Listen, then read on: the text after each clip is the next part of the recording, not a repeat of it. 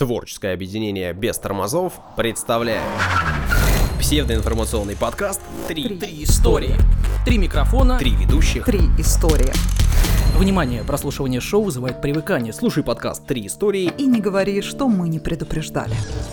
Это подкаст «Три истории». Сегодня мы поговорим о нашем пирате. О Сальваторе Лукания, И о современном действии напитка богов. У микрофонов Данил Антоненков. Дарья Лебедева. И Александра Нищев. Все верно, все как всегда правильно мы сказали на старте нашего подкаста. Напоминаем, что у нас есть телеграм-канал, где вы можете обсудить наши темы, подкинуть нам какие-нибудь идеи или раскритиковать нас. Также есть официальная группа ВКонтакте, вы можете сделать там все то же самое. Ну и вообще вступайте, нам будет приятно если вы это сделаете. А хвалить можно? Можно хвалить, можно критиковать, можно делать все, что угодно, что повышает Только- нам охваты. Только в терновый куст не бросайте, пожалуйста. Верно. Начинаем. Отбивочку, пожалуйста. Данил, Да-да-да. очень хочется услышать твою историю. Да. Очень. Заявлено было о Сальваторе Лукания, моя история. Знаете, ну, какие-то предположения? нет, да? не Ну, знаю такого, Об не слышал итальянце, никогда. видимо, да? А что? Чем известны итальянцы? Ну, у них много архитекторов, скульпторов, Черными творцов. рубашками. Да, ну, в общем, Пиццу ма- делают. мафия. Слыхали о такой? А, мафию тоже, Ой, да. я прям близка, по-моему. Вот. И история человека, который создал организованную преступность США. Мафия, конечно же, существовала и до него, но благодаря именно ему она перестала быть вот кучкой противоборствующих кланов и превратилась в сильную и могущественную организацию Итальянскую мафию. Вот так вот. э, в Америке. Мгм. Потому что итальянская мафия есть и в Италии. Итак, Сальваторе э, э, Лукани родился 24 ноября 1897 году в маленьком городке Леркара Фриди. Он расположен э, на севере Сицилии, ну еще, еще бы где. Значит, один из, э, из городков по соседству называется Корлеоне.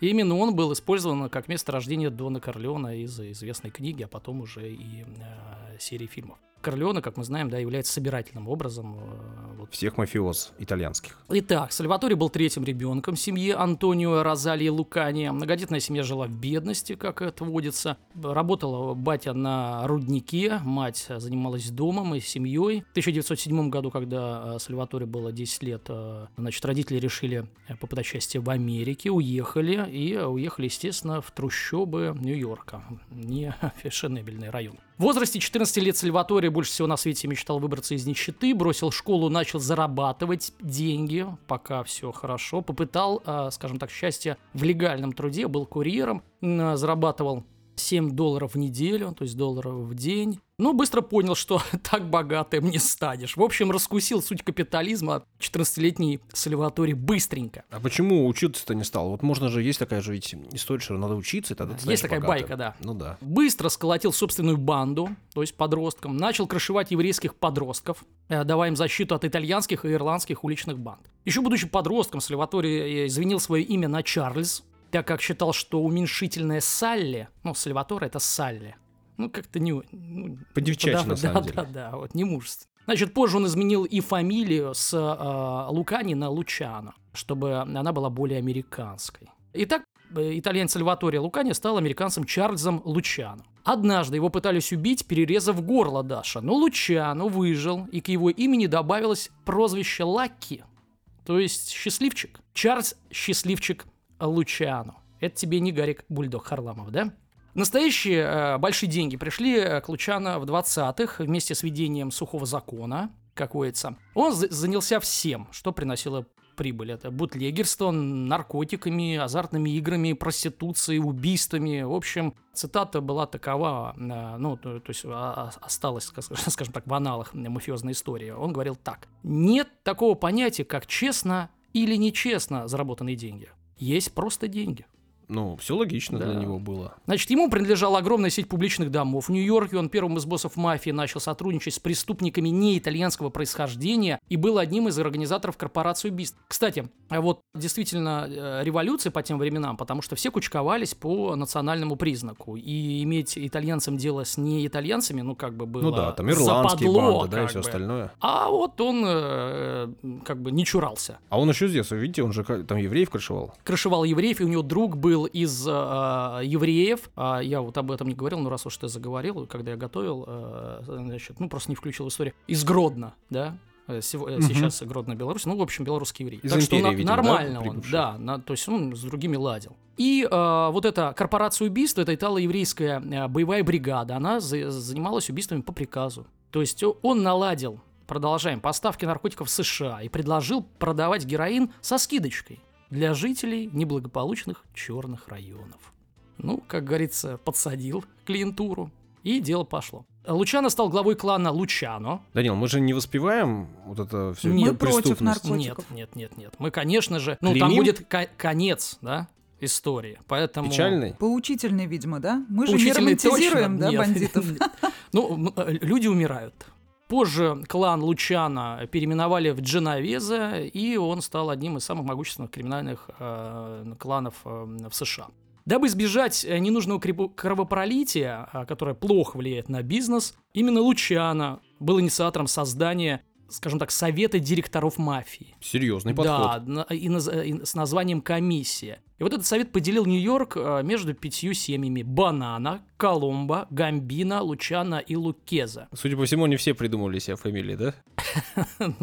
Да, банана уж Ну, бананы, да. В комиссию также входили представители Филадельфии, Буффало, э, Лос-Анджелеса и Чикаго. То есть, э, чем, ну, скажем так, прославился э, Лучано в своем э, мире? Тем, что он именно всех организовал и помирил, э, поставил это на широкие рельсы, вместо того, чтобы там драться и, и грызть друг другу э, горло. То есть, по сути, междуусобные войны, знаете, как ну, в феодализме, да, как бы создали вот такое государство, хотя и поделили между собой э, территорию. Вы представляете, да, ведь э, вот дипломатия всегда штука была сложной, а дипломатия, наверное, в такой среде это особенно Да, там непросто. понятий и так далее, вместе. Ну, в принципе, ты, как и на уровне государств, наверное, больших в том числе. Значит, 1935 год. Комиссии пришлось решать первую серьезную проблему. Э, ну, вот это такая, такая история в истории. К ней обратился голландец Шульц, настоящий Артур Флегенхаймер, с просьбой разрешить ему убийство э, недавно назначенного специального прокурора э, Нью-Йорка Томаса Дьюи. Ну, то есть Мешает парень, Мешает надо убрать. деньги делать, надо убить прокурора специально. И э, комиссия разошлась во мнениях, э, спорили, но большинство было против, потому что посчитали, что убийство такого чиновника лишь разозлит власти и развяжет им руки, и, в общем-то, ими займутся серьезно. Ответ был нет голландцу. Голландец Шульц впал в ярость, заявил членам... Это он зря сделал, конечно, заявил членам комиссии, что те хотят забрать его бизнес. Ну, мол, вы смотрите, как меня уничтожает прокурор, чтобы как Сами бы... забрать и Да, да, да, мол, типа я вас всех не люблю. Ну, видимо, другими словами, редиски вы и так далее, скорее всего, говорил. Значит, и когда он покинул здание, комиссия, все, говорит, ушел, да, дверь закрыли, ну, давайте-ка мы его уберем. чтобы, ну, чтобы он, ну, делов не наделал. Вот он займется сам прокурором, там, начнется, в общем. И его убили. Через несколько дней голландец Шульц был расстрелян в туалете ресторана Palace Chop House Я прям это все вижу Да. картинками. Кто играет? Опять Тим Рот? Нет.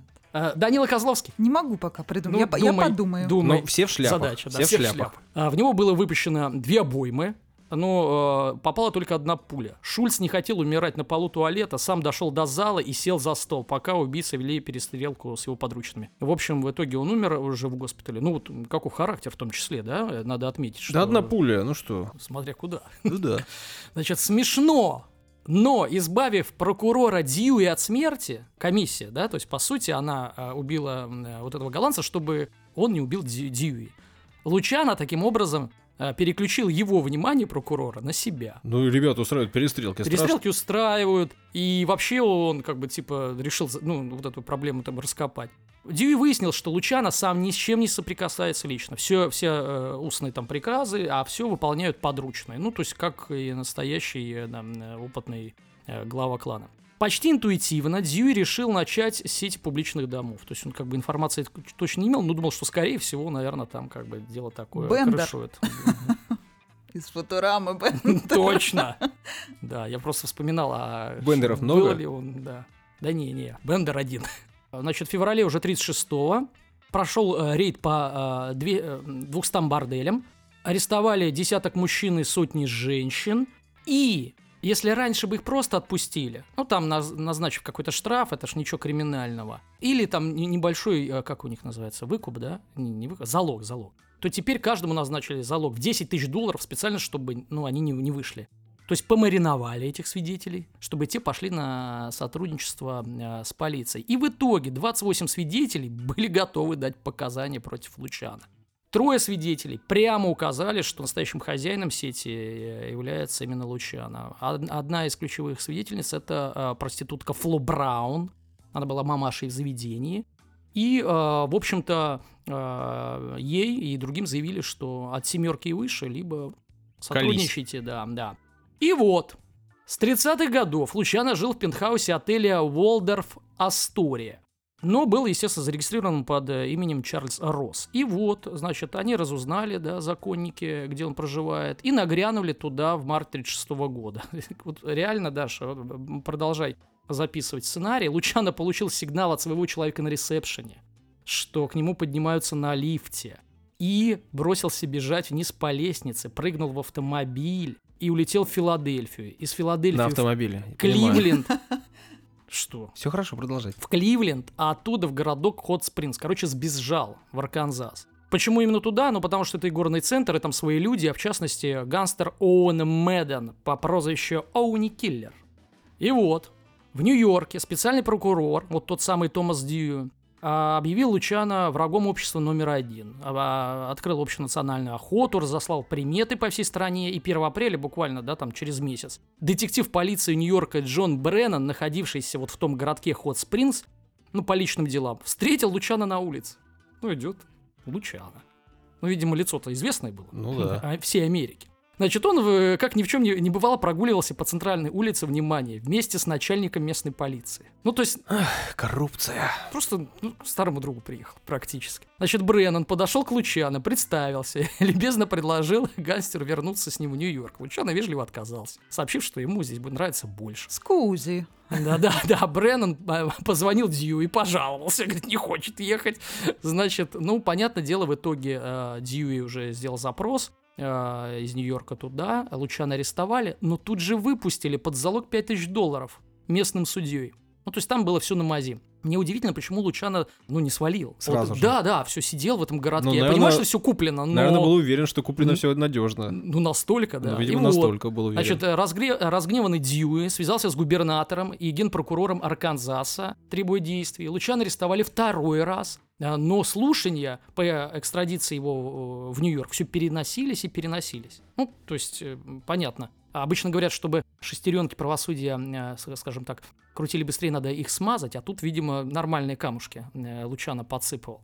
В итоге пришлось отправлять 20 вооруженных сотрудников э, полиции штата Арканзас, которые забрали Лучана из тюрьмы вот этого Хот Спрингс и передали уже э, детективам. Без всяких целая- санкций, да? целая Просто оп- забрали. операция, да, то есть как бы не за операция, чтобы от своих полицейских э, да, забрать своим же. Но, видимо, у них э, полиция с полицией не так уж и дружит. Ну, надо же понимать, что у них же, опять же, мы же говорили, это Штаты, Да, мы называем, вообще да, это да. государство, Ну, а там еще все сложно, у них разные Соединенные полиции. государства разные. Америки. Да, именно так. Итак, 13 мая начался процесс. Лучана судили не как босса мафии, а как рядового члена организованной преступной г- группировки. На скамье подсудимых он сидел вместе с остальными подельниками. И ему было предъявлено обвинение в сутенерстве и организации сети борделей с ежегодным оборотом, барабанная дробь, Ну-ка. 12 миллионов долларов. Это по тем временам, помните? Там деньги-то другие. You know, man. Hmm? Значит, во время суда Лучано был несколько раз пойман на ложных показаниях, что, собственно, усугубило дело. И а, всего а, пунктов было обвинение шесть- 62, приговорили к 50 годам заключения. Ну, А, на самом деле, это не так много. У них же там нормально, это по 200 лет выписать кому-нибудь. но он там. же не как босс шел, да, вот именно по рядовым э, каким-то э, Ну, моментам. 50 на- неприятно. м, Да, накапало 50. Причем, условно досрочно, может, только через 30 лет. И в итоге Лучано был этапирован в тюрьму Данимора, находящуюся неподалеку от Канады. Он провел там следующие 10 лет. И вот уже как бы у нас идет э, развязка всего этого самого. Значит, американское э, правосудие одержало победу. Тем не менее, преступная организация не перестала существовать, потому что Лучано, э, скажем так, Наладил нала- неплохо. наладил дела, да, и праздновать победу над мафией было рано. История Лучана не закончилась, и не зря его называли счастливчиком. Э, Началась Вторая мировая война,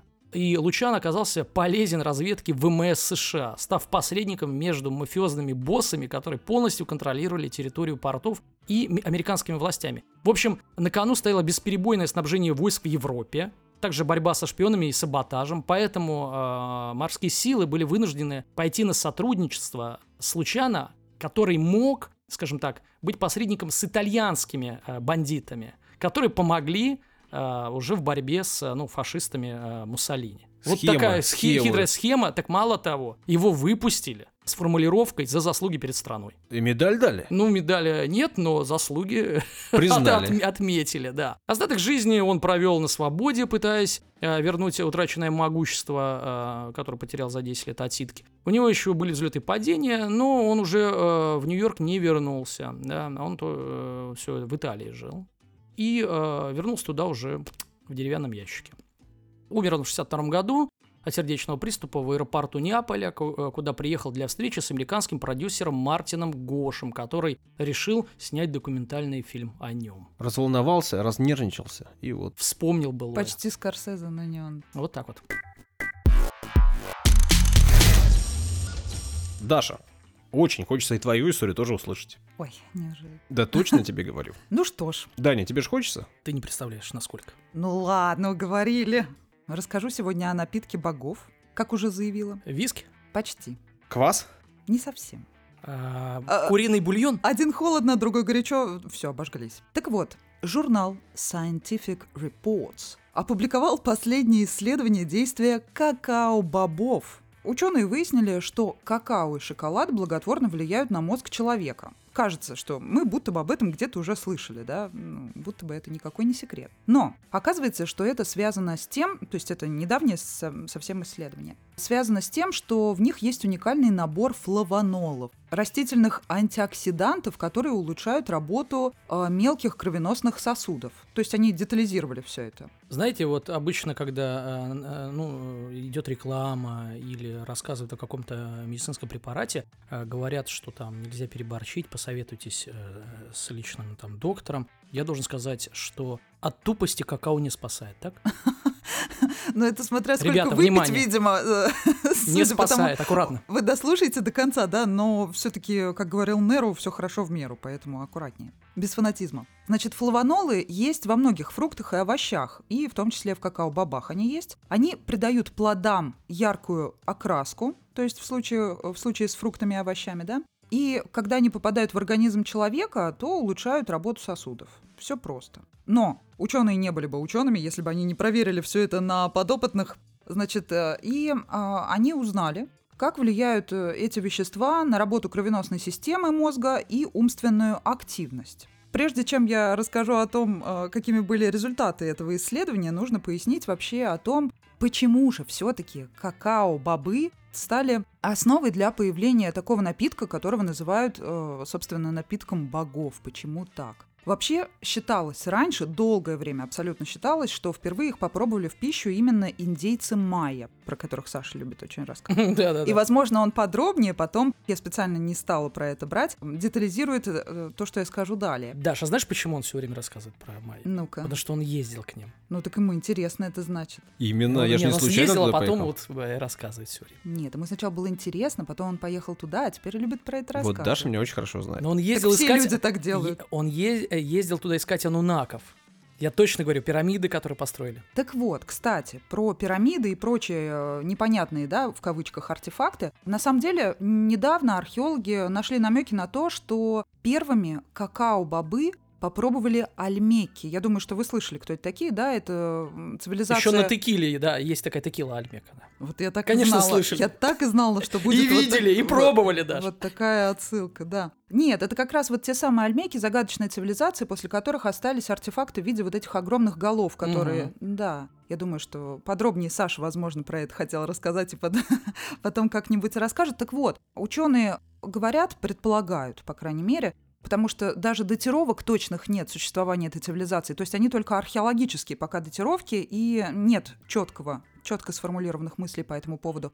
И они использовали не сами бобы, а мякоть плода. То есть совсем по- по-другому использовали. И промежуток между тем, когда люди научились, значит, перетирать какао-бобы, казалось бы, да, ну что может быть проще додуматься до этого, а там просто тысячелетиями на самом деле раньше история вот этих изменений исчислялась. Помнишь, Ну, ты рассказывала забавно. про круассаны, да, и кофе? Так-так. И э, ты говорила о том, что не сразу дога- догадались жарить кофе. А тоже варили да. там что-то. Но, в принципе-то пришли быстро, через пару там лет. А тут, видимо, долго шло. Ну, это Надо было их быстрее нашей выпить, и тогда бы заработали клетки быстрее, придумали бы. да. Но им сначала показалось, что вот мякоть нужно Мгм, использовать. мгм.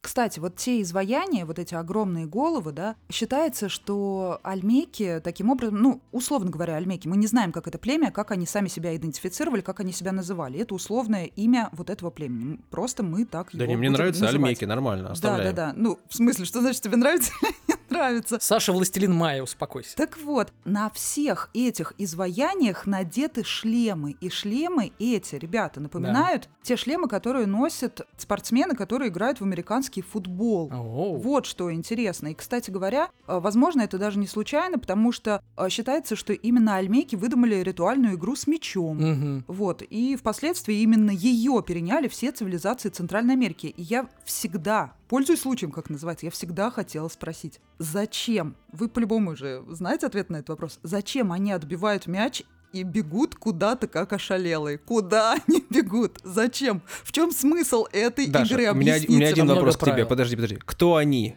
Игроки в, американс- игроки в американский футбол. Там в современный... Ну что там? Все просто и предельно. Надо занести мяч ручками за линию.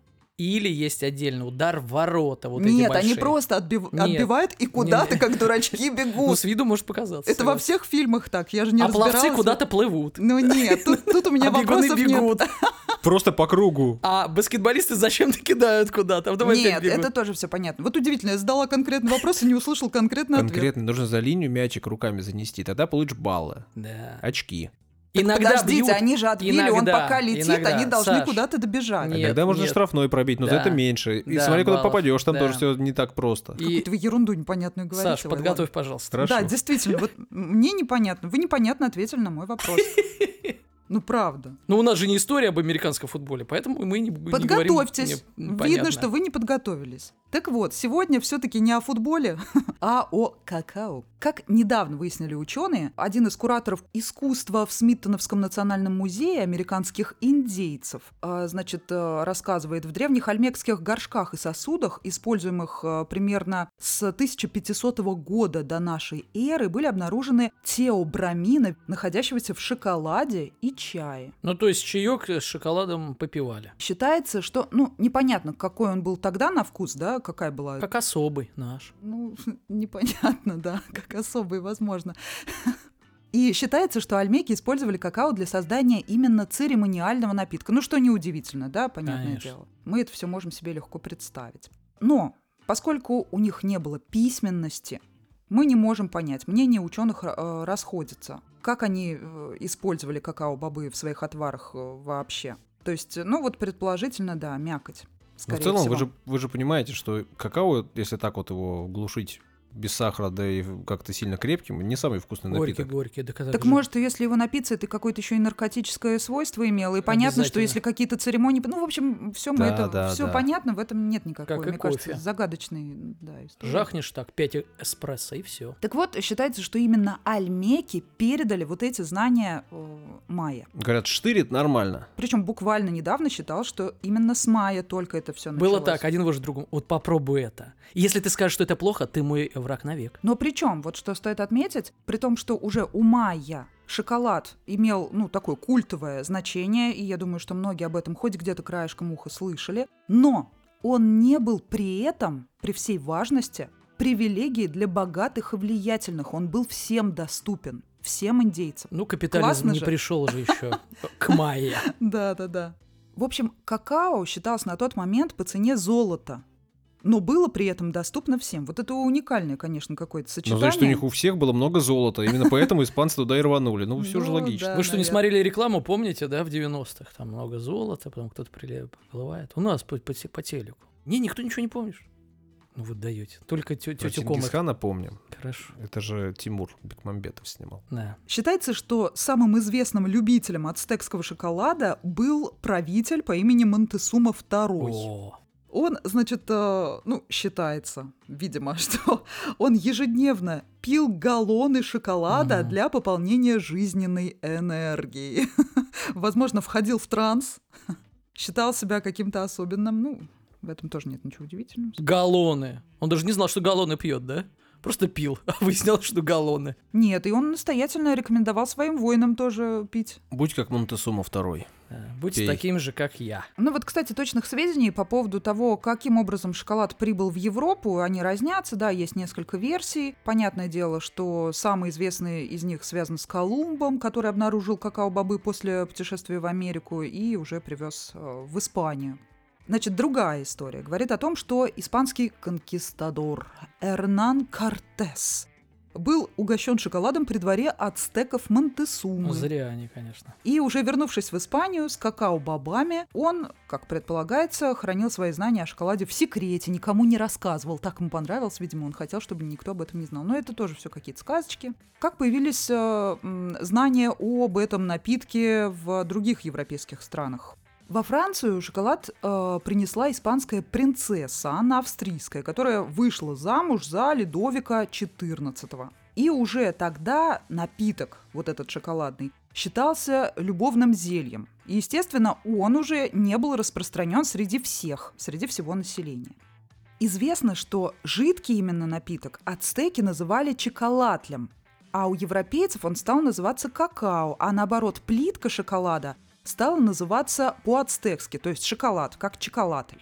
Как он появился в России? Значит, в России э, появился при Екатерине II. Дежнев привез, поди, на повозке. Нет, нет. Значит, Екатерину нашу в 1786 году угостил посол из Венесуэлы. Я прям представляю, как он ей преподнес. Та-да-та-та. Знаешь, я помню, знаешь, учителям шоколадки даришь.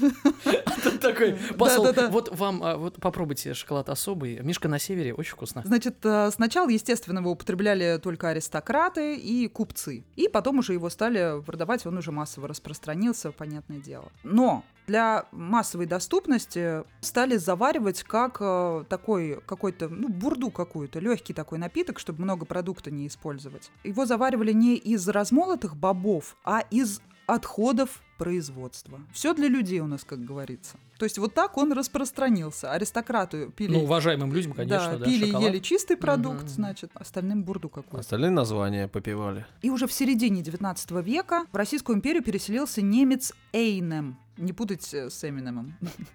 Это другой человек. Я почти это уже сделал. Я, я чувствовала. Он открыл мануфактуру по производству шоколадных конфет. И после революции она превратилась в фабрику под названием «Красный Октябрь». Оу! И их особенностью было то, что они не только обладали прекраснейшим вкусом, но их еще очень красиво упаковывали. То есть э, можно было по упаковке выбирать, и ты не ошибешься, что это будет э, здорово и красиво. И коробки считались как произведение искусства. Вот Были. видите, раньше по коробке можно было и по упаковке понять, что продукт А там хороший, а теперь несложно нет. было понять, Дань, потому что использовали в отделке этих коробок кожу, бархат, шелк и С золотое тиснение. Отделка стоит дороже, чем да, сам продукт. Вот именно. Сейчас так не заморачиваются. Кстати, помнишь, Саш, мы как-то раз с тобой вели на радио утренний эфир, и ты про Абрикосова рассказывал. И вот одним из тех знаменитых людей, который стал известен по вот этой продукции шоколадной, стал как раз в России наш Алексей Абрикосов. Он придумал название конфет «Гусиные лапки» О, и «Утиные носы».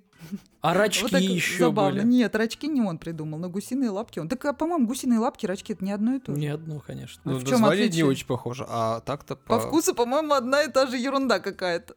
Вернемся к нашему исследованию. Значит, ученые предлагали добровольцам, уже современные ученые, а, если кто-то отстал от истории, выпить две порции какао, всего две. В одной из них было много тех самых флавонолов, а в другой их практически не было.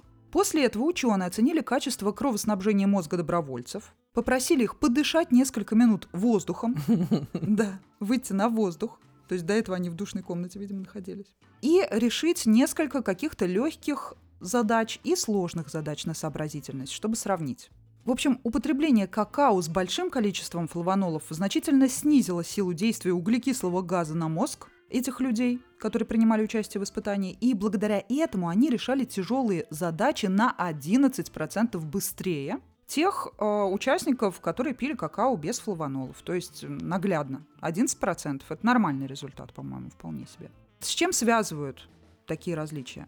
С тем, что сердце и кровеносные сосуды мозга людей, которые пили полноценный, полноценный напиток этот, А не какую-то бурду. гораздо активнее реагировали на повышение концентрации СО2 в крови и ускоряли движение крови через мозг, компенсируя недостаток кислорода. Вот так вот. Не зря мне мама шоколадку на каждый экзамен дала.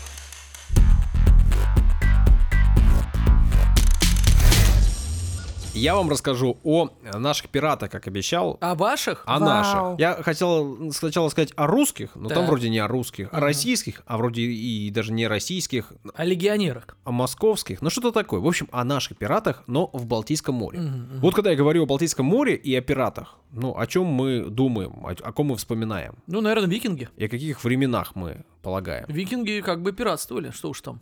Ну какое отношение к нашему имеют они? На службе, может, у нас. Ну, может, но я увидел, конечно же, заголовок. Накидываю версии. Так, еще, ребята, ребята, почему молчит Друсь? Ну, что еще? Какие пираты? Я увидел заголовок о пирате на службе русского царя. Ну, Я сначала подумал, ну, вроде как Петр Первый, потом вспомнил, что тот вроде как император, Мгм. хотя вроде начинал как царь. Ну, в общем, император-пиратор. но оказалось, что речь идет о Иване Грозном. О. Иване Грозном, который жил, ну, я вам напомню, значит, он родился 25 августа 1530, а умер 18 марта 1584. Ну, то есть достаточно давненько. Но, а при этом море-то Балтийское, вроде Иван Грозный Москва.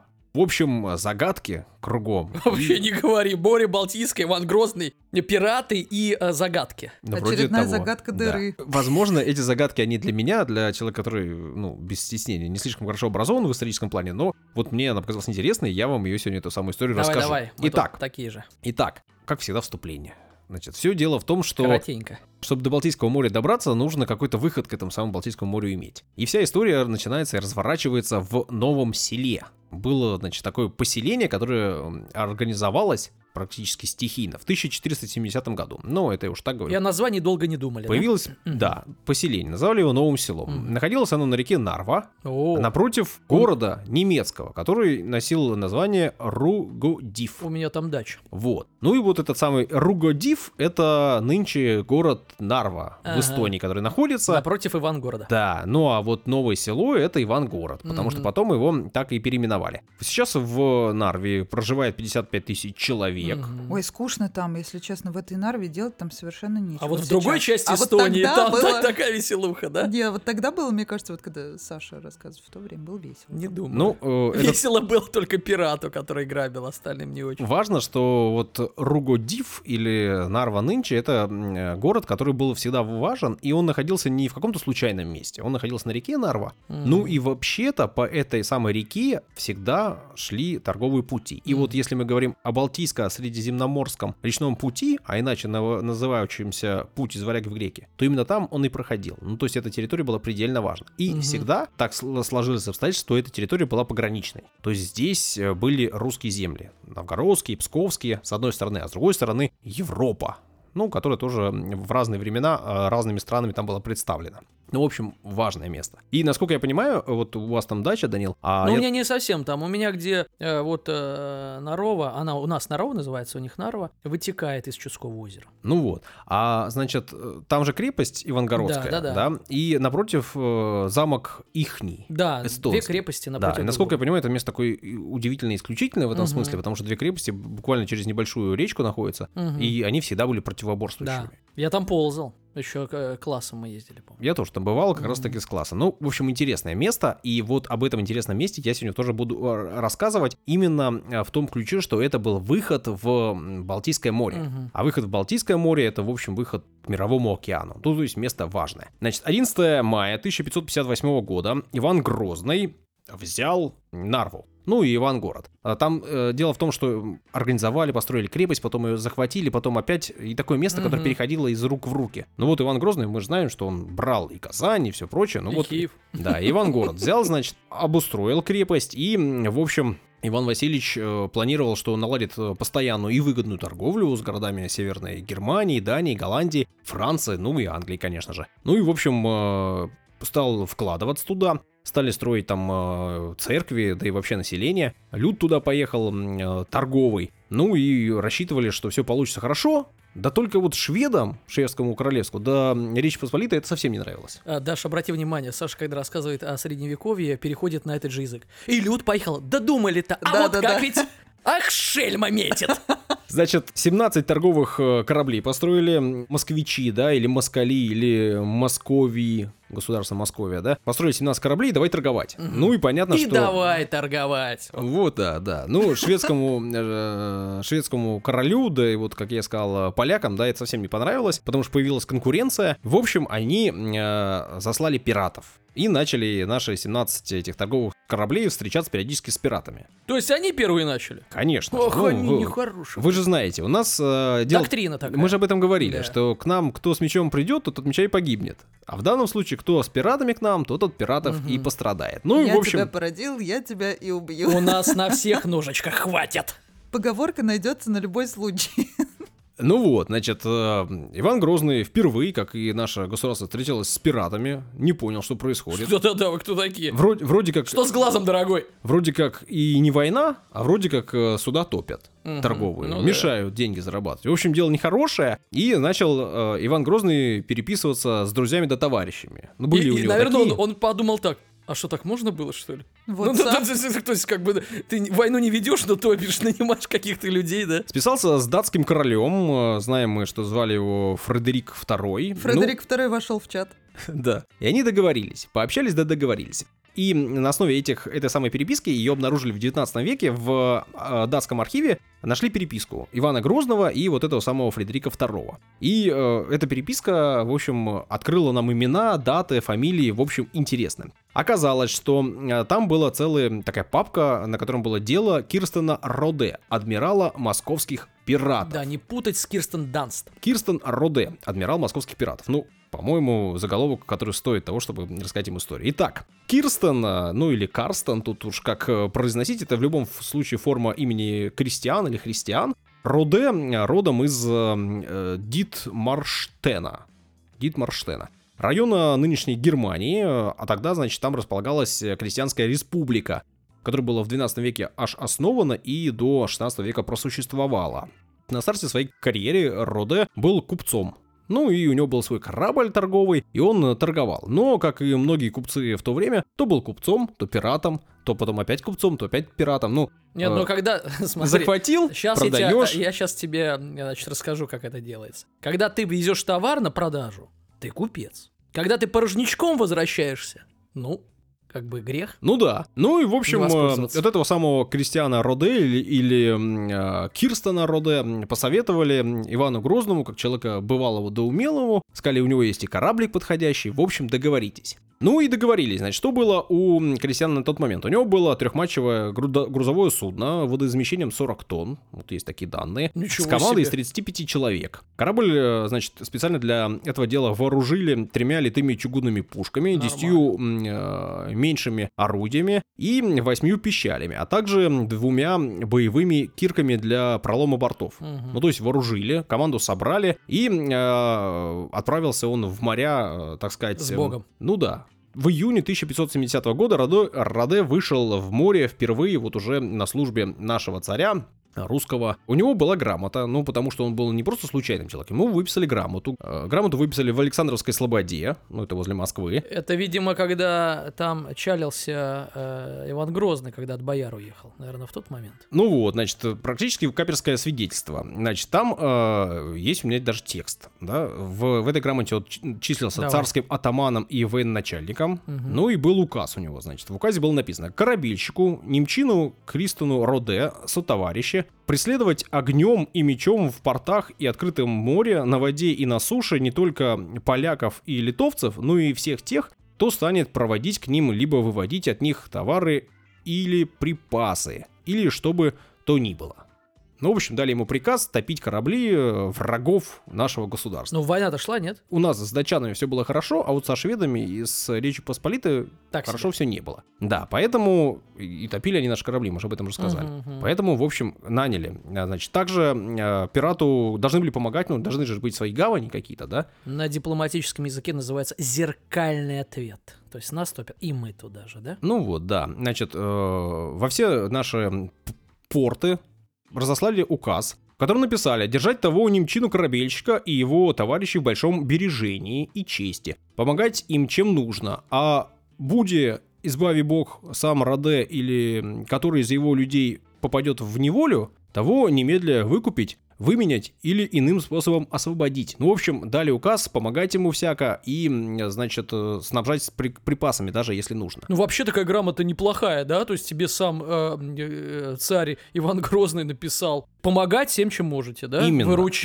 именно. выкупать там все, Ну, последнее отдавать. этого самого рода ведь не случайно на улице нашли. Его прислали датчане, понимаешь? То есть это списались э, цари, договорились. Узкопрофильный. Да, ну и, конечно же, ему за это нужно платить. Работа опасная, работа серьезная. Ему пообещали 10% от э, всех прибылей. Талоны 10% от всего, что добудет. Команде сказали, будет э, жалование, а тебе 10%. При этом его обязали все, что он добудет, продавать в наших портах. Ну, для того, чтобы нашим Прям менеджер по продажам, да? Да, ну и если вдруг каких людей захватят, то их тоже конвоировать к нам в порты, а там уже дальше разговор вести серьезный. Ну, правда, Раде решил, что куда-то далеко возить, чего-то там э, передавать кого-то, это, конечно, не для него дело. Он решил, что продавать будет быстро, здесь, где награбил, можно даже тем же самым людям, не принципиально, и по- главное, что по выгодным ценам. В итоге человек начал топить корабли и э, весьма успешен в этом был. Я вам сказал, что впервые он, значит, вышел на этом самом своем судне в июне, а к сентябрю у него была уже флотилия. Потому что несколько ходок За он сделал, месяца. да, кораблей натопил, новых напокупал, команда насобирал. В общем, у него была целая команда, и он уже представлял настоящую силу, силищу, и его начали бояться. Бояться серьезно, настолько серьезно, что Дания и Швеция во время своих переговоров по другому делу отдельным пунктом обсуждали именно действия Раде. Мгм, мгм. Все дело в том, что э, как, так как этот датский король э, посоветовал Раде, понятно, он приходил в датские порты, а они и поближе, или Мгм. поудобнее, и ему по сподручнее, и там ему оказывали помощь. Там он прятался от шведских э, преследований под прикрытием пушек датских. В общем, здесь он и орудовал. И э, на переговорах 1500 э, 1570 года в декабре месяце отдельно обсуждалось его действие. Ну, вроде как э, датчане говорят, так мы его и не прикрываем, это русский же человек, Мгм. русский адмирал, Не русский атаман. Нет, нет, ну он просто приезжает, мы же не можем всех проверять. А шведы говорят, нет, нет, нам это не подходит, нам надо, чтобы вы это бесчинство прекратили. Ну и, в общем, договорились э, шведы с датчанами, и дело даже не в том, что просто нужно было договориться и вроде как на уступку пойти. Дело все в том, что Раде к тому моменту, к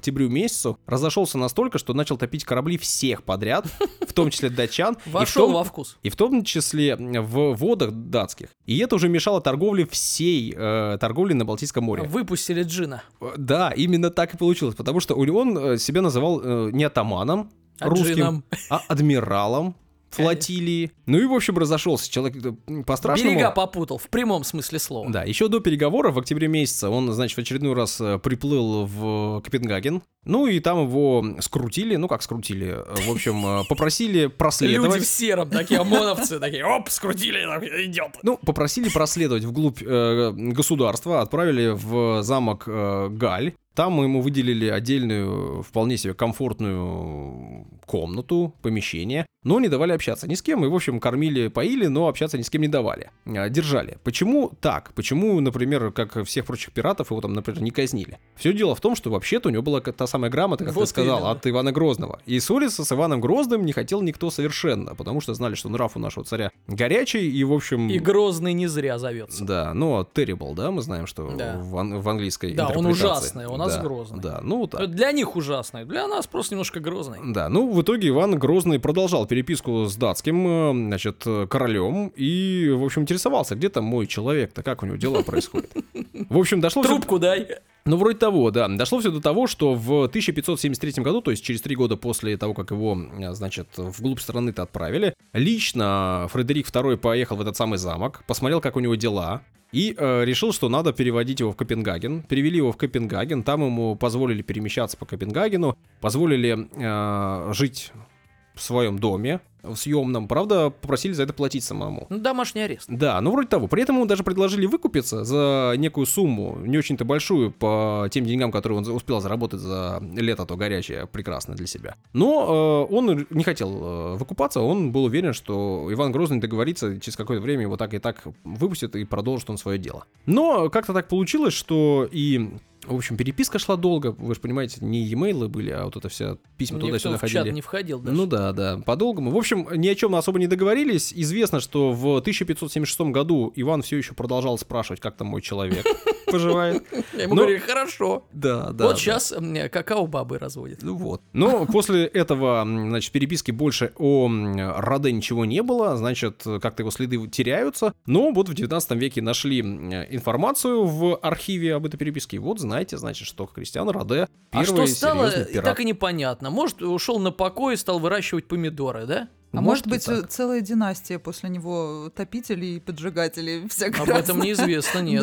Да. Аналы не оставили нам. Зато теперь мы знаем историю о первом русском пирате. Это был подкаст «Три истории». Три истории мы вам рассказали. Надеемся, что они вам понравились. Надеемся, что вы заинтересовались ими. Если вдруг чего-то где-то мы вдруг напутали, а вы знаете лучше нас, то, конечно же, напишите нам об этом. Мы извинимся, принесем свои глубочайшие вот Ивану Грозному или кому-то там еще. Конечно, Чукча не, рас... э, не, не историк, Чукча рассказчик, да? Вроде того. Сделать, значит, эти нам замечания, ну или похвалить можно нас в комментариях в том месте, где вы слушаете, например, на iTunes, там очень популярно, поставить нам оценку можно. В группе в нашей официальной ВКонтакте, в телеграм-канале «Три истории в телеге», соответственно, Э, Это важно. Приходите, ставьте ваши активности, ваши комментарии. Для нас крайне, крайне, крайне важны. Ну, уж такая работа, мне нужно об этом повторить и напомнить. Все, на этом. Пока-пока. Всего хорошего. До свидания.